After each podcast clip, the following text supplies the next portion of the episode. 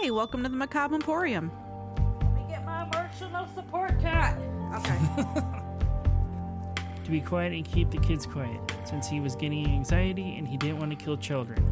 Gertrude's daughter even got to join in on what they considered fun. Tell us about the giant turtle. Alan never showed up, nor was he ever heard from again beyond that point.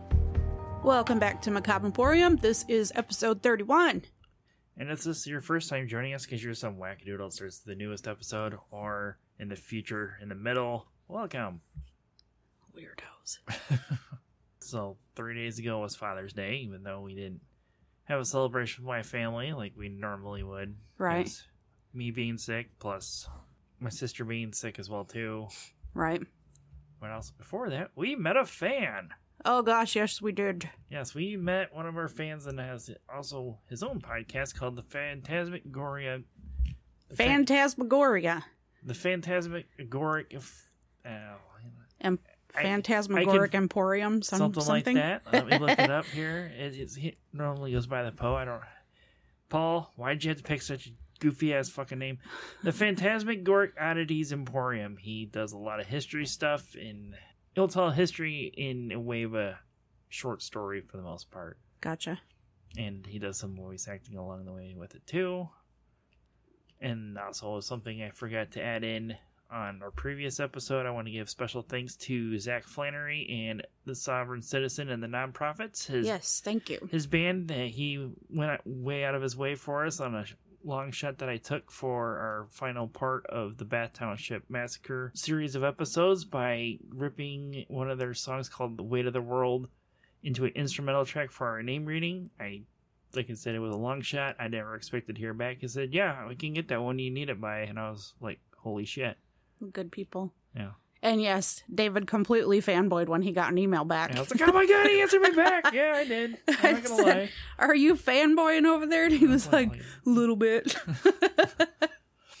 So if you were curious to know where that song came from, look them up. They have look them up on Spotify. It's Sovereign Citizen and the Nonprofits. And the name of that song was Weight of the World, which actually does have lyrics to it, but I wanted just the instrumental part of it for that episode. it fit well, Yeah.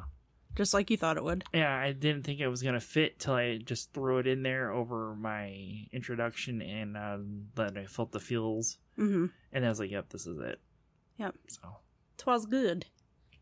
So, moving on to this week, as Legosi's rubbing on everything. If you can't hear his beans and tail hitting everything on the table. Sticky beans. Just out of curiosity, do any of your guys' cats, if you have a cat, have sticky ass paws for no reason at all? Oh, and the question is, can you hear it on a vinyl table, like a card table? that's what we said at. Yeah, He's very only- sticky. It's the only time we hear is when he was walking across this card table we're sitting at here in the office of the Emporium. Yeah. But what do you have for us this week, Sarah? Uh, not true crime. What? Yeah. You're not doing true crime? I am So- not doing true crime. Everybody put it on your calendar. Sarah's not doing true crime. Yeah. Who are you? Where is the real Sarah? Oh, I don't know. Some of you might get this. She might have been replaced by a synth. I'm a synth. yep. Robot and all that. Fucking Fallout Boy. Fallout Boy. Fallout references. Like I didn't know. Oh, I knew you would know. Yeah. And some people would know. Yeah. But anyhow. So you don't have true crime for us. So what is it that you do have? I do not have true crime because it's Pride Month. Okay.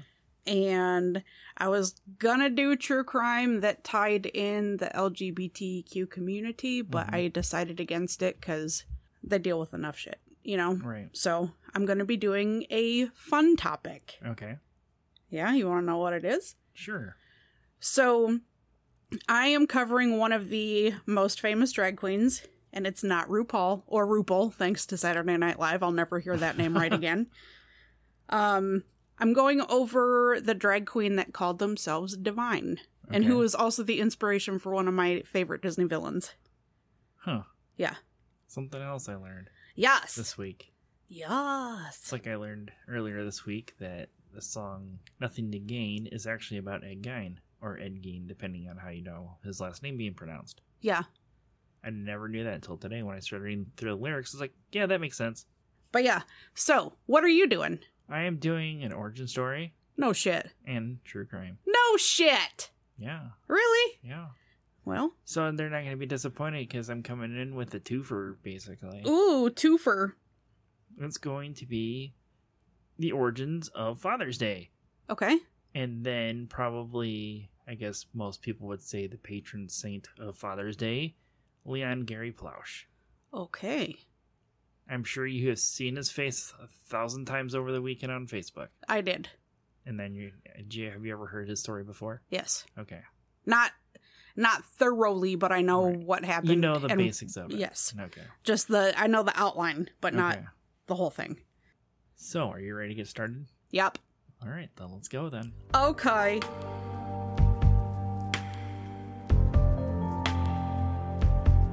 Harris Glenn Milstead was born in Baltimore, Maryland on October 19th, 1945. He was born to a conservative Baptist family. His parents, Harris and Frances, suffered two miscarriages prior to conceiving Glenn, which is what he preferred to be called to separate himself from his father, as his father went by Harris, Okay. because they had the same name. So I'll just be calling him Glenn. All right. Glenn would be the only child. The family was considered well off in their community, and Glenn uh, would later describe them as your upper middle class American family. He was given everything he wanted, including food, and he started gaining weight. By the time he was a preteen, Glenn and family moved to Lutherville, which is a suburb of Baltimore. He didn't have the easiest time in school. He went to Townsend High School and was bullied for being overweight, as well as being more feminine than the other boys at school. He had spoken out later in life that he was beaten almost daily while at school, but he kept all of the things that happened to him to himself out of fear that it would not only continue, but get worse. However, a trip to the doctor's office would tell the truth. He had to disrobe for a physical, and there were numerous bruises on his young body. I swear it's not true crime. I started all fucked up, but mm-hmm. it's it's not true crime. It's not true crime, everybody. Okay. I promise. He broke down, as I'm sure any child will do that, like, in essence, got caught, you know? Right. Glenn would tell his parents what had been happening, and they would call the police, and an investigation would ensue.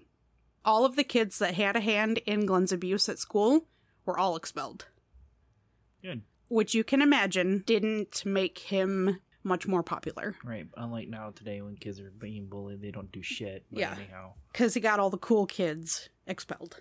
He said himself that he didn't go out until he was 16 because of being self conscious about his weight due to the assholes from school. However, he gained his confidence when he went from a 180 pounds down to 145.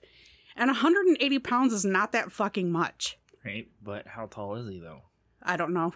I didn't. I didn't look that up. Because carrying 180 pounds on your frame is completely different on mine. True. You would look like a beanpole. Right. And I still kind of do now. At, No, you don't. something. But anyway. However, around 16 years old is when Glenn met and became friends with a man named John Waters, who would eventually become a filmmaker. Does that name sound familiar to you? What was the name? John Waters? yes. No, not to Okay. me. Not to me. It doesn't. By the end of this, you'll you'll know who he is. Let me. Post graduation in 1963, Glenn attended the Marinello Beauty School to learn how to do hair. He said this would help his career in show business. He worked at numerous salons and even wound up being able to purchase his very own salon with the help from his parents. And by help from his parents, it was like they did three quarters of the payment and he did like a quarter. It didn't last long though, since he quit doing hair in 1970, so he had a good like seven year run. Know. He made new friends and would frequent the beatnik bars and clubs in the area. 1970 would be the year that his parents also took him to a psychiatrist. Because he let them know that he realized he was sexually attracted to men and women. And back then, this was like a super taboo thing, you Mhm. know, in like conventional America. Right.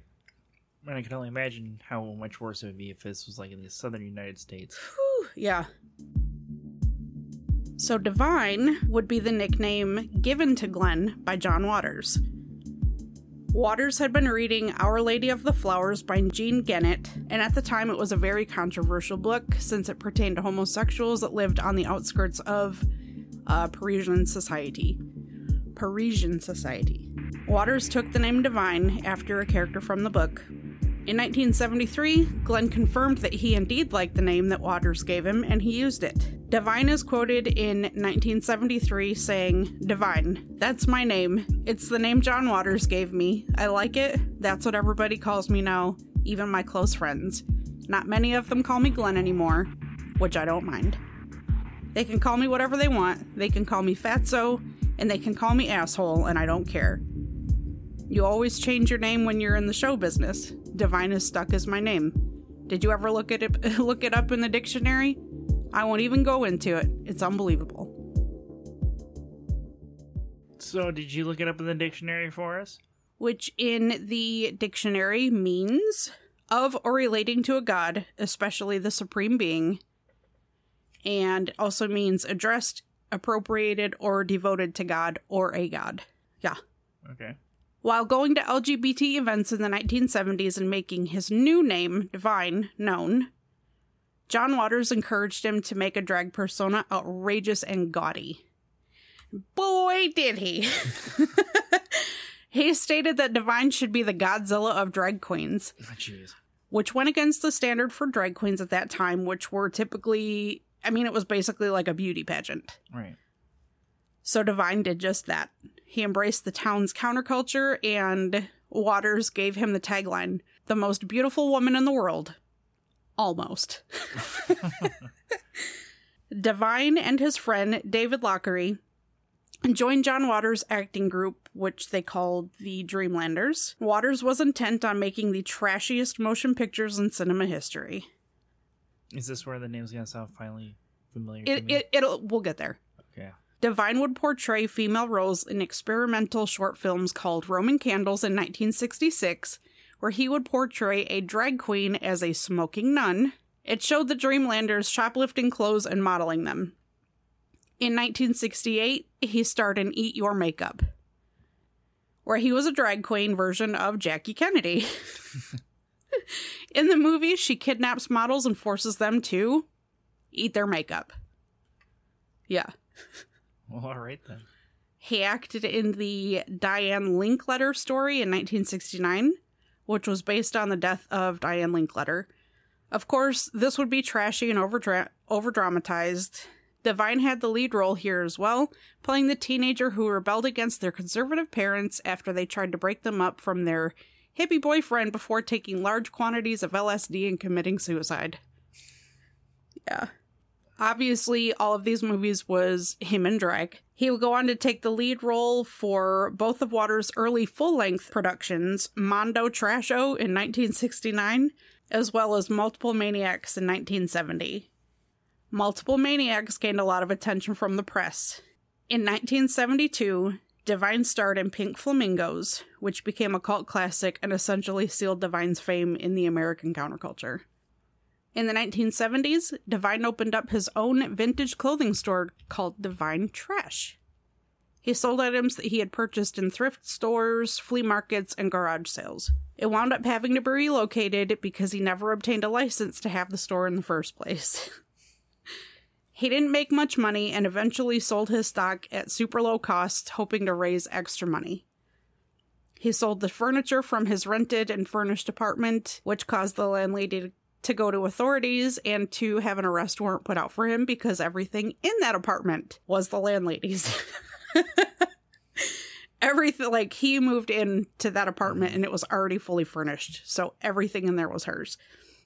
He was able to elude police by going to San Francisco, which had a massive gay subculture that drew him in, as at this point in his life, he was embracing his full homosexuality. So no more bisexual. From 1971 to 1972, Divine would star in another raunchy John Waters film called Pink Flamingos. It was designed by Waters to be an exercise in poor taste. This movie would be filmed in a hippie commune, and the cast and crew spent their downtime smoking cigarettes, weed, and taking meth. Those sinners. Correct. But anyhow. Divine would play the character of Babs Johnson, a woman that claimed to be the filthiest person alive. In the movie, she is forced to prove this by challengers called the Marbles. It was like a husband wife duo. Okay. And in a certain scene, the Marbles send a turd in a box to Babs as a birthday present. And in order for that scene to work, Divine shit in the box the night before. So, because I guess using modeling clay was out of the question, or yep. or the classic Baby Ruth, you know. Uh, yeah. But The ending scene, which is now infamous, was that of Babs, played by Divine, eating fresh dog shit. Like, actually eating dog shit. again,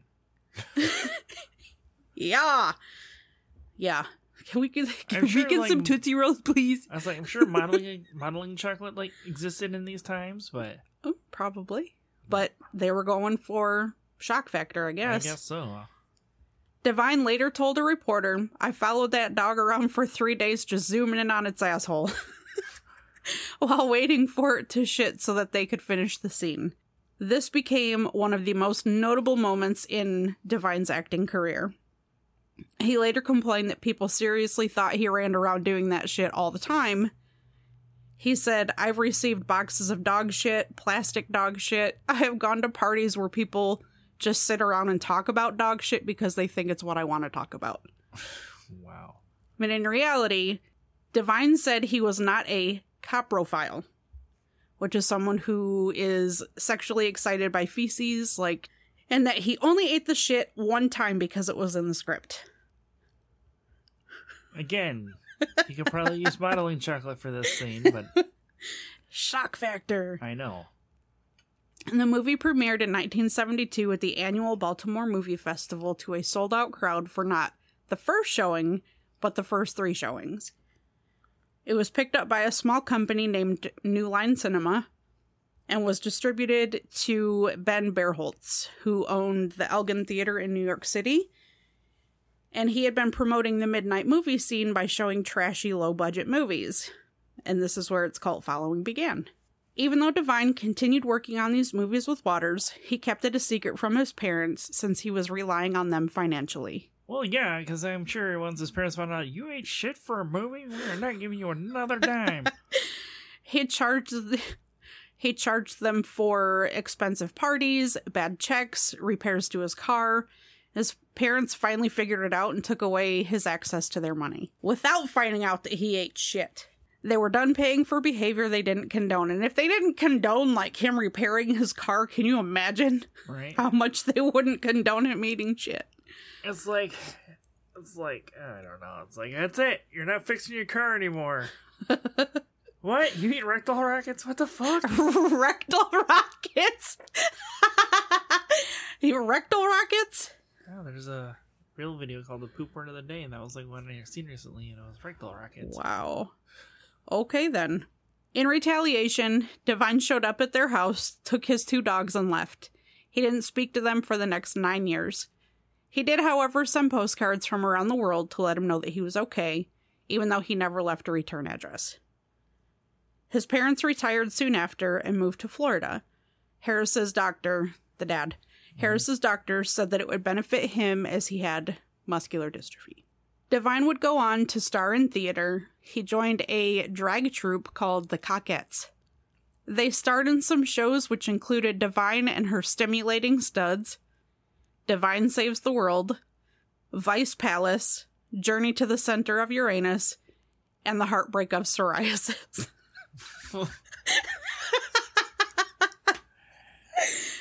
yeah. He bought a house in Santa Monica and decked it out with expensive furnishings that reflected his own tastes.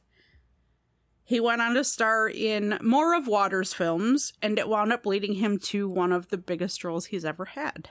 You ready to find out where you're going to know John Waters from? Yeah, He's the one that made Hairspray. The original Hairspray. never watched it. Seriously? Yep. Wow, okay. How many musicals can you recall me ever watching or went to watch? Uh, Repo the Genetic Opera, Minus that one because it's like it's Rocky Horror Picture Show, okay. Those two don't really count. I mean, outside of those two, Frozen. No, I'm just kidding. yeah, that's some fucking bullshit right there. Don't let her try and fool you. Nah. But yes. Uh the original Hairspray from 1988. It's Okay. a fantastic movie. I'm sad that you've never seen it. He played the character Edna Turnblad. He wanted to play the role of Tracy Turnblad as well, since he was intrigued at playing both the mother and the daughter, mm-hmm. you know, concurrently. However, that role was given to Ricki Lake. Blast from the past. the last film Divine would star in would be a comedy horror called Out of the Dark. He played the character Detective Langella. Detective Langella a cussing policeman that was investigating the murder of a killer clown. This film would be released the year after Divine's death. Divine became a well known celebrity through the 80s and would do interviews on TV, like he was on Late Night with David Letterman, uh, The Merv Griffin Show, to promote his movies. Okay. He did have a very small music career and only mildly had one hit out of the music he made, which is why I didn't include it. Um, but you can look his stuff up on YouTube, I'm sure. But yeah, he received no real success from it. Um, Divine merchandise was aplenty. He had a book called the Simply Divine Cutout Doll Book, and Andy Warhol even painted him. Hmm. Like you, you got to be somebody for Andy Warhol to paint Right. you. Other than being a soup can. Correct. Three weeks after Hairspray was released nationwide on March 7th, 1988, Divine was staying at the Regency Plaza Suites Hotel in LA. He was set to tape an episode for Fox Network's TV show Married with Children for its second season. He spent all day in the studio, and afterwards, he returned to his hotel to meet up with friends in the hotel's diner for dinner. He then went to his hotel room and fell asleep and sadly, he passed away sometime before midnight while he was sleeping at the young age of 42 from heart failure. That's so young for heart failure. Right. He was found in the morning by a friend who sat with his body for the next six hours along three other friends.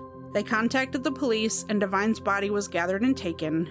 His body was flown to Maryland and taken to Ruck's funeral home in Townsend, which is where he attended high school. His funeral was held at Prospect Hill Cemetery, where a massive crowd of hundreds gathered to show their respects. John Waters was there, and he gave a speech, and then the pallbearers carried his casket to his final resting place, which was next to his grandma. Tons of flowers were left at his grave, including a wreath that was sent by Whoopi Goldberg, which had the statement, See what happens when you get good reviews? Like, it was on a ribbon that they put Right. across. Yeah, Which is probably some inside joke between the two of them, it could have been. more than likely. Fans have visited his grave and, in what's become a tradition, have left makeup, food, graffiti, pretty much anything you could leave at a gravesite, they would leave at his. I'm sure Like- at times it turns into a G.G. Allin gravesite. Yeah. That's kind of how I imagined him was like the G.G. Allin of drag queens. Right. But Oh, I'm meaning because of the whole dog shit situ- situation, I'm sure it turns Yeah. into a moment of being a G.G. Allin gravesite with somebody leaving dog shit on the grave just because of that whole scene. yeah, the plastic dog poop was one of the Right. things that I had read. Um, like girls would go and put like bright red lipstick on and kiss his headstone. hmm So now they have a sign up there that says, like, you know, if you're looking for Divine's headstone, it's this way. Please don't deface it, basically. Um, John Waters said that some fans have even even had sex on the grave, which he feels Divine would have absolutely loved. In the weeks after his funeral, the IRS seized most of Divine's possessions and auctioned them off in hopes of recouping some of his unpaid taxes. So death and taxes, they say shit about death and taxes. hmm They'll still get it. Even after you die. Yep. Fucked up. So People magazine described Divine as the goddess of gross, the punk elephant, the big bad mama of the midnight movies, and a Miss Piggy for the blissfully depraved. People loved Divine as much as Divine loved people, especially his LGBTQ community. Divine would become the inspiration for one of my favorite Disney villains. Do you know who? Ursula. Yes, Ursula. From The Little Mermaid. totally wrong one. Huh? I wanted to throw in the totally wrong one, but Oh, you were right. I That was a good guess. Yes, he was the inspiration for Ursula from the 1989 movie The Little Mermaid. He didn't live long enough to voice the character, but being the inspiration for her looks is massive in its own right. Right. And I'll post pictures of like him in drag and Ursula side by side, and you'll see exactly why they chose him as her face. Because of Divine's portrayal of Edna Turnblad in Hairspray, there have been numerous men that have gone on to star as female characters, including John Travolta in the newest adaptation of Mhm. Hairspray. And he looks awful at it, by the way. With all that said, Divine truly shaped the drag queen culture and left a legacy of an over the top stage personality and some cringy ass cult movie classics. Cringy AF. For real. And just wait till you see some of the Oh, pictures. I can only imagine It's what like, you have what? selected for this what in the world? But that's it. That was my fun little LGBTQ ABCDEFG story. And with her saying that, she's not being disrespectful. No, I'm not. I'm just being stupid. Yeah. But that was quite interesting. I never knew that Ursula was inspired by a drag queen. Yes, sir. But now that you've seen the picture, since Yep. I just showed it to you, it makes sense, doesn't it? Yeah, it does. And Yeah. I'll never unsee that from now on. You're welcome. Ursula's awesome, as was Gigi Divine. Right. Gigi Divine. probably probably not as bad as Gigi Allin himself. Oh my god, no. From what you know, you just told everybody, yeah, I can see why you would make that joke now. Yeah. It wouldn't have made as much sense when you made it. If you would have made that before, I've been like, okay. But Yeah. now I get it. Yeah. But, but so you're ready to learn about Father's Day and Yes, the sir. patron saint of Father's Also, Day? it's late, but happy Father's Day to all the fathers out there. I was about to mm-hmm. say happy birthday. Fucking idiot. Yeah. And it's probably somebody's birthday that day. Hey, happy birthday too. Shit, why not? yeah, we'll just throw in a ra- random happy birthday every every episode or some random episode if we happen Yep. to remember. Yeah. Let's do this. All right. Father's Day is the one day a year when dads across the world dread possibly receiving another tie, or even worse still, having to barbecue for themselves on work. What is the day that we celebrate one's father or influential father figures in our lives? Father's Day is observed in over 110 countries worldwide, but is generally celebrated on the third Sunday of June. In some Catholic countries in Europe, it has been celebrated on March 15th instead of June, the third Sunday of June, aligning itself with St. Joseph's Day, patron saint of fathers. He is also the saint of families and virgins, workers and expectant mothers, and unborn children. Why he's the patron saint of workers is because this is Joseph the carpenter. Okay. Makes sense. These Orthodox traditions can be traced back to at least 1508. Today, March mm-hmm. 19th, in many countries is celebrated as International Men's Day as well. International Men's Day? Yes. Oh. How we celebrate Father's Day today, its roots begin with a mining accident, December 6, 1907. Father's Day began with a mining accident? Yes. The fuck? Okay. On December 6, 1907, an explosion would rock Fairmont Coal Company's mines number 6 and number 8, killing 362 men, and 250 of them being fathers. This first unofficial Father's Day celebration would be held on July 5, 1908, after Grace Golden Clayton suggested that the pastor of her church to sponsor the nation's first ever event explicitly in honor of fathers. A Sunday sermon in memory of the 362 men who have died in the previous December's explosions at the Fairmont Coal Company mines in Monongah, West Virginia. But it would also be a one time commemoration and not an annual holiday. July 5th would be the closest date that she would choose to her own father's birthday that she had lost in the mine explosion. She was quoted telling the Fairmont Times later on, It was partly the explosion that set me to think how important and loved most fathers are. All those lonely children and the heartbroken wives and mothers, made orphans and widows, in a matter of a few minutes.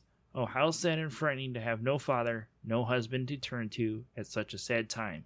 Clayton's event would only be known locally and wasn't well known due to Independence Day celebrations the day before that had hot air balloons and tightrope walkers, so that Okay. had drawn more attention. And not only that, just days before that, a member of her church would end up dying, so a lot of Aw. attention was put onto that as well. Yeah. Even though Grace Golden Clayton suggested a memorial for fathers to be a one time event, it is believed that this is the first recording of the holiday in American history. In 1909 is when the push for an actual holiday would be proposed by Nora Smart Dodd in Spokane, Washington, after hearing a sermon from Anna Jarvis, the creator of Mother's Day. She would then tell her pastor fathers should have a day honoring them as well. Sonora would suggest having Father's Day originally on June 5th, which was her own father's birthday, as he raised six kids and was a Civil War veteran on his own, and Sonora being one of those children. Unfortunately, the pastors of Spokane felt they didn't have enough time to prepare their sermons, and it would be deferred to the third Sunday of June. This first actual celebration would be held at the Spokane YMCA on June 19, 1910.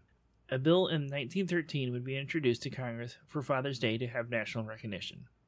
President Woodrow Wilson wanted to make it official in 1916 and speak at a celebration of the holiday in Spokane, but he was met with resistance from Congress as they feared it would become too commercialized. One, his, one historian was quoted on History.com about fathers. Many men scoffed at the holiday's sentimental attempts to domesticate manliness with flowers and gift giving. Proliferation of such holidays as a commercial gimmick to sell more products, often paid for by the fathers themselves. Today, anywhere you look, you can find a Father's Day sale of some sort, so Congress was right after all. Yeah, definitely. During the Great Depression, we would see the commercialization of the holiday by retailers in effort to make it a second Christmas for men with promos on neckties, hats, socks, pipes, and tobacco, sporting goods, and greeting cards. However, during the 20s and the 30s, a pro Parents' Day group led by radio performer Robert Spere would gather in Central Park in New York City, in New York City to be a public reminder that both parents should be loved and respected together. During World War II, the holiday would take on more in supporting the Allied forces and the war effort than just fathers themselves. After the war, it would be more of a national institution, but not a federal holiday still. It would take the work of President Lyndon Johnson to get Father's Day to how we get to how we know it today. Lyndon Johnson would sign an executive order stating that the third Sunday of June to be celebrated as Father's Day. Congress would finally pass a bill in 1972, officially making Father's Day a national holiday.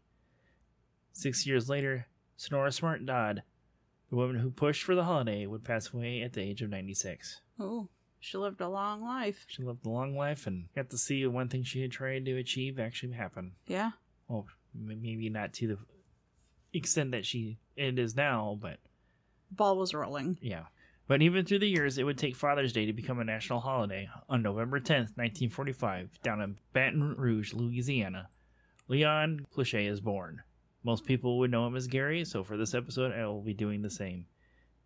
Gary Plauche would honorably discharge from the Air Force at the rank of Staff Sergeant, and he would also be cameraman for WBRZ News in Baton Rouge, Louisiana, before he becomes a traveling salesman for heavy equipment. He was described best by his family members as a fun, kind, fun loving man that loved to crack jokes as much as cracking open beers and crawfish. Gary took great pride in his kids and coaching their sports teams that they were on. He would also be a bit of a prankster, according to his son Mikey, but Gary hated pranks to be pulled on him, and he would tell Mikey, I don't get even, I get ahead. Leon Gary Plauche had three other children as well. One of these children would be, as he says, his favorite, even though Gary never claimed to have him, was Uh-huh. Jody. Okay. When his son Jody and Mikey started their next sports adventure in karate, when they got word of a competitive a competitive karate team forming in their area, here is where they would meet a 24 year old Jeff Doucet, their instructor. With karate instruction being his only source of income and no other friends or family in the area, Jeff would end up living in the back of the dojo. Jody remembers his dad crying and saying it's pitiful how that he doesn't have anyone after Gary had learned that he was living in the back of the dojo and being the kind soul Gary was. He would bring Jeff into his home, letting him shower and give him clean clothes, and ha- let them attend the family dinner they would do every Sunday with Jody's grandparents. After this, Jeff would end up spending more time with the Plauche family after bringing the boys home from their karate lessons. Jeff Doucet would eventually move in with Gary after he and his wife Judy separate due to Gary's drinking problem that he developed in the 80s. In March of 1983, Jeff Doucet is driving Jody and himself home after practice, and this is where Doucet would start testing the waters. On this particular trip home from practice, Doucet asked Jody if he wanted to drive. Like any other 10 year old boy wanted to drive a car, he would climb, in, climb into Doucet's lap and steer, while Doucet would shift and operate the pedals of his Datsun 280Z. Jody would remember while while it was his turn driving around the block, Doucet would put his hands in Jody's lap. He would first maybe dismiss this as an accident after Doucet would remove his hands from his lap as soon as Jody would notice he was being touched. This was no accident. Doucet would continue to test the waters with Jody, touching him again in the same manner when he would start steering the car again. Being only 10 years old, Jody wasn't sure what to do or how to tell someone knowing what Doucet was doing was wrong. Right. And he also did not want to be the person that ruined this because all the kids loved this piece of shit. Mm-hmm. As much as I don't I'm adding his name into my, my narration, but right now I'm not calling using his fucking name. Like, All the kids loved this piece of shit, unfortunately, because he would take them out roller skating. They would do movie trips as it's team events other than Right. the karate. Is Yeah. what it is. From here, it would escalate into much worse. Even with a room full of kids in Houston, Texas, on a karate trip, Doucet would still take advantage of Jody in their hotel room, performing oral sex on him. About a month later, it would get even worse, and Doucet would start to begin raping Jody up to two times a day, as Doucet would send the te- rest of the team off to 7 Eleven for snacks, but would tell Jody he would need him to stay and do extra work with him and private lessons. That summer, Jody would win first place in his skill group at a national tournament in Dallas, Texas. Jody's parents would make special arrangements for him to stay with his uncle Jeff Plauche. Okay. This is the good Jeff. The good Jeff. Okay. This is his uncle. Okay. Jeff Plauche could see that Doucet was upset by this arrangement and doesn't speak to anyone while he's dropping off Jody and his brother Mikey. When Doucet tells Jody goodbye, his uncle Jeff would recall seeing Doucet kiss him on the mouth. He would tell his brother Gary that something isn't right with Jody's relationship with Doucet. Gary would dismiss this and stand by Doucet. He's like, he's just his coach, whatever, blah, blah, blah. Yeah. because even at this point, like, Jody's parents weren't recognizing the signs of sexual abuse in this child. I mean, coaches don't normally kiss their Right. their. But I couldn't find a whole lot of details on this little bit here. I'm already annoyed. I know. I know you are because I keep seeing you shaking your head over there. but his brother was adamant that there's something isn't right because he doesn't even kiss his own kids on the mouth. Over the next six months, Jody would be raped daily by Doucet, sometimes up to twice a day. Jody would start to make up excuses as to why he didn't want to go to karate anymore, trying to get this abuse to stop. Doucet would show up at times to quote unquote drag him off to lessons, and June, his mother, would allow him to do this because she would think coaches know what was best for their athletes. for Oh the yeah, part. and this one definitely Right. fucking knew, didn't he? Well, like I said, they didn't know what was going on. Yeah. And like in the interview that I watched that she talked about, you could still hear the pain in her voice about all this when she said, I didn't know. You know, you can she's like almost on the verge of tears when she says it. Okay. Even still, Jody is scared to say anything because he had overheard his father say in the past, If anybody ever touches my kids, I'll kill them. February 19th, 1984, at 9 a.m., Doucet would pick up Jody from his mother's to help him with an errand and to go look at carpet. And they would be back in 15 minutes. But I don't know about you, but would you not question why the fuck you would need a 11 year old's help to look at fucking carpet? Correct. Yeah. other than I mean, he did spend a lot of time with the Plauche family, but still, why do you need a fucking eleven year old to go look at fucking carpet? It's just weird. Right. But anyhow, after Doucet gets Jody into his car, Doucet informs Jody, "We aren't going to look at carpet. We are going to California." One of the things that Jody brings up in an interview that I'd listened to was that Doucet was about to stand trial for writing bad checks and was fleeing to California to avoid prosecution. Hours have gone by at this point, and Judy is now in a pan- and Judy is now in panic mode and calls the police about her now kidnapped son. At the same time, Doucet is driving to Port Arthur, Texas, where he and Jody board a bus for LA after Doucet shaves off his beard and mustache and dyeing Jody's blonde hair to black, trying to pass him off as his own son. Jody would go on to say in that same interview that he never felt like he was in any real danger with Doucet in California, as he would end up taking Jody to Disneyland at one point.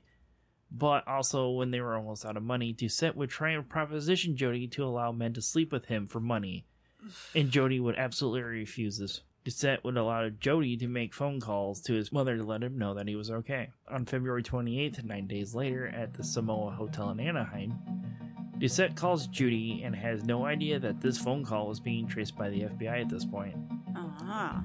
trying to locate where they're at. The next thing Judy would hear is banging on the door, only hear the phone hitting the floor and break, break, break police, get up against the wall, and before the phone goes dead. It wouldn't be until an hour later that Judy and Gary find out their son Jody is safe and Doucet is in police custody and arrested for suspicion of aggravated kidnapping. But Jody being a victim of sexual assault, he is taken to the hospital to be examined and have a rape kit administered, administered which the results wouldn't come back positive 12 days later. With Jody now 11 years old, he makes the decision to lie about Doucet's sexual assault when he was questioned. He made this decision because he knew they would find evidence, but he felt that Jeff would get out of jail and come after him without it. And his plan was to tell Jeff, I didn't tell on you, you got caught. Smart kid. And then this is where he would also wait until he would be confronted by law enforcement too about why he lied about that. He would tell them he was afraid that if he told them that then and there that without any actual physical evidence that he would be released from jail and come after him, Gotcha. not sure if he would hurt him or anything like that. The next day, Jody Plauche is flown home to Louisiana to be reunited with his family 10 days later after he was kidnapped. In the video that you can see of it, um, his parents are overwhelmed with it, and he does looking upset. He was actually mad because his father called the news station wanting them to be there for when he arrived back, and he had Yeah. just woken up, and you know he's probably exhausted from all the questioning and all this stuff. so- Everything that was done to him. Right. So a lot of people had questioned that too. Why didn't you show any really emotion? He was just really upset by the you know everything that had gone on at this point. Right. And then the paparazzi and the cameras Yeah. being in your face as soon as you're mm-hmm. reunited. Yeah. I'd be annoyed too.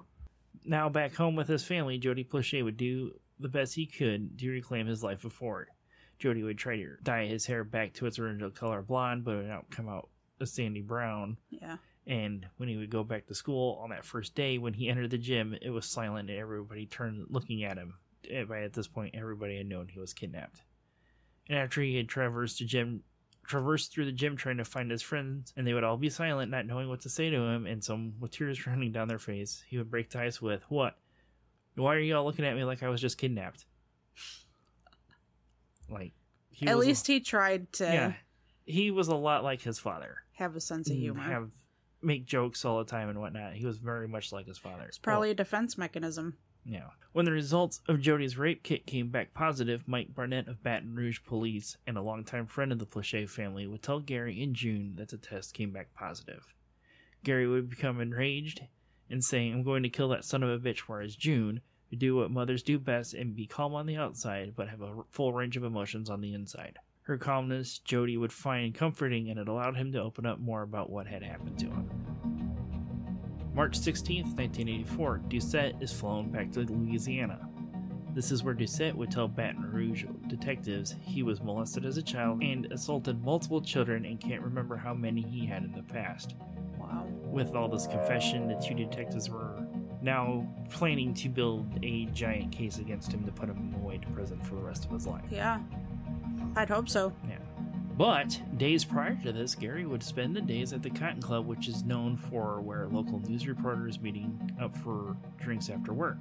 Where he would also run into a former colleague of WBRZ, where he was a cameraman for, and just happens to know when Doucet is being flown back into Louisiana, and it happens to be at 9:08 p.m. With this information, Plauche Plauche would put himself on a bank of payphones wearing a baseball cap and sunglasses, trying to hide his identity, knowing he could be easily recognized by the news crews in the terminal.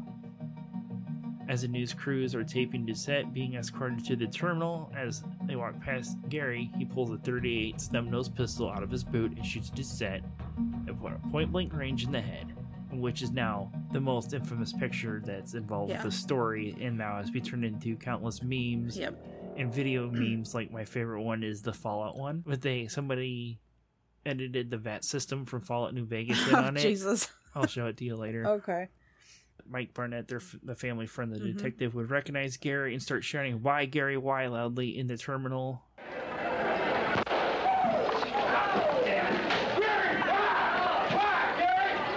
And with tears running down Gary's face, he would only say to him, "If somebody did it to your kid, you'd do it too."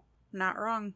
Jody would actually have mixed emotions about hearing about his father shooting Doucet. His wife, Judy, would go on to say when she found out what Gary had done and never asked him why he did it, she already knew why. And then she would go on to say, the least you could have done was let me drive you. Doucet would actually die the next day, and when Jody finds this out, he would have mixed feelings about it. I didn't know how to feel. I considered Jeff a friend. A friend with a problem that you just wish he could quit. And he all uh, after all that was done to him, he still Mhm. called him a friend. Right. Oh, That's sad. Yeah, I know, but there's things that'll come up that there's something that he does with all this later on in life, and you're like, okay. While awaiting trial, Gary would end up telling his attorney, Foxy Sanders, while in jail on charges of second degree murder, I didn't want him to do it to other kids. Sanders would also go on to say that Gary said the voice of Christ had compelled him to pull the trigger. Even though he killed a child molester, Gary still committed murder and had to be put on trial. Sanders, his attorney, was adamant that he would not spend a single day locked up in prison once the world learns what Doucet had done to Jody. In his defense, Sanders argued that Gary was in a psychotic state from Jody being kidnapped and wasn't capable of distinguishing right from wrong. But the people of Baton Rouge didn't agree with this, and he was said, and they said he was in the right mind when he killed Doucet. Even though Gary Plauché had Gary Plauché had huge support from the community and nationally, from jambalaya dinner fundraisers put on by family friends to keep his family afloat financially, and all the way to a defense fund that totals $100,000. Even with the initial charges being second degree murder, Gary Plauché would plead no contest to manslaughter.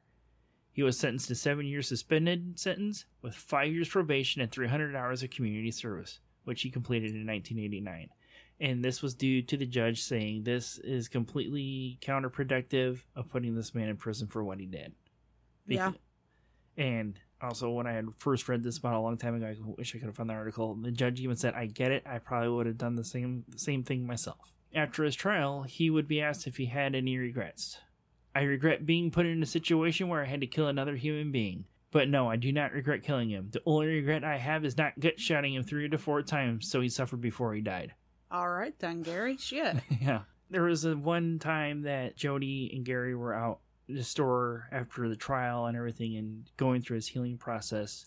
Jody spots basically a, a Doucet doppelganger and gets shocked by it, and his dad just calmly keeps on walking. And he's like, Dad, I thought that was Jeff. And he's like, the only response Gary said, I know it wasn't him. Yeah. Well, obviously he's Right. dead. Right. Jody Plauché would turn his trauma into something beautiful like his father saw beauty in everything and wrote a book titled Why Gary Why and works as a sexual assault survivor counselor telling a story across the country helping other survivors and helping parents and guardians recognize the signs of sexual abuse in children. He also points out that sexual abuse comes from those trusted by family more so than they are strangers. Leon Gary Plauché would pass away in 2014 from a stroke. Into his last days on Earth, he would still say, if they would dig him up, I would shoot him again. That's a good dad for you. Mm-hmm. I mean, he did. I mean, he did basically what most dads would say Right. they do, but wouldn't actually do. Just Right. like the guy that moose knuckled a fucking old dude. Right. Levi Axtell? Axtell, yeah. I said moose knuckled. Snuck it in there. Yeah. Anyways, yeah. So I know you like the story because I remember Yes. you saying you love hearing these stories Yep. to And I've seen the video of this like actually happening, right. and it's puts a smile on my face every Right. time, which is fucked up. Oh, it does a lot of people. and- yeah, like revenge can be sweet. I'm sorry, Right. but it can. I wish there's one story that I read that's similar to this that I wish I could find more information on about the man somewhere in Europe shoved a crucifix down the throat of a priest that abused him and killed him that way. I think I've heard of that. Yeah, but I couldn't find too much information on it. Uh, this was a good one to to go with Father's Day because I mean that's it's a pretty good Right. fucking day. I'm sure right a lot of podcasts have done the same thing this week or the week before, but I don't fucking care. I wanted to do this story for Father's Day months ahead of this yeah, day, you know, this holiday coming. yep, yeah. There was way more to that than I knew had ever happened. Right. Yeah. So thank you for all the extra details Right. that I didn't know. Because Right. I'm like I said, it's basically like outline of Right. what happened. like, oh, yeah, the man that shot him, his son was sexually abused by the guy in the red shirt, and that's what most people know. and they- that's pretty much all I knew. right. But that makes it that fills in a lot of holes in my version in my head, and that yeah, Yeah. probably the biggest one is like, why is he being transported through an airport and all this stuff? You know, like, why is this happening in an airport? Well, now you know why it was happening in an airport. because he was in California and they Right. had to bring him back. Yeah. Yeah, makes sense. One of the things that in the radio interview that I listened to with Jody was at the beginning, the radio host did the disclaimer if you have small ones in the room, might be a good time to either turn this down or send them out of the room. And Jody interrupts him. He's like, no, let them hear this. Turn it up. Let them hear all the details of this so they can understand wh- what happened to me so it doesn't happen to them. Yeah. Does he does he have kids of his own now? Mm, no, because he doesn't want doesn't he fears that this may he doesn't want to go through the same thing his parents did, so he doesn't have kids of his own. I gotcha. Can't fault him. Right. But yeah, that's like he soon when he told him no, don't send them out of the room. I he, if I remember correctly, he said he doesn't like it when people do that when they interview him. He said, "I want the kids to hear my story." Yeah, in hopes that something sticks Right. and that keeps them safe. Yeah, Hearing the whole story makes it better. right. And it's like also with that being said, it's like when you have these type of conversations with your kids, don't use whatever word families will use for your, you know, private parts for the most part. Use actual medical terms. Yeah. Because you could think they say whatever to one person, they're like, "What are you talking about?" You use the actual scientific term, they're gonna know it. So it's like hmm it's Yeah. something that we as a society need to get away from. You need to stop Giving shining- it nicknames, basically. Yes, that's the word I'm trying for. Is finding giving it nickname. That's stuff we need to get away from for this this shit kind of you know finally stop or hope that it stops. Yeah. But before we get in on a huge rant, I think it might be time we close the emporium up for the day. Sarah, what do you think? Wait. What? That means we have to say goodbye to Princess Lollipop? Just kidding. well, that's a new one for me. But anyhow, Anyways, go on. I think it's time we close the emporium up for the day. Sarah, what do you think? I agree. And so until next time. Remember to creep it real. Okay, bye. Bye. Please check out our website at macabreemporiumpodcast.com. Join our Facebook group by searching Macabre Emporium. Like and subscribe on YouTube at Macabre Emporium Podcast. Follow us on Twitter at Macabre Emporium. And if you have any stories of the paranormal, your local true crime, or weird history that you would want us to look into and possibly do an episode on, email us at macabreemporiumpod at gmail.com. Remember to follow, rate, like, review, and share whenever and wherever you can and help us grow our little baby podcast.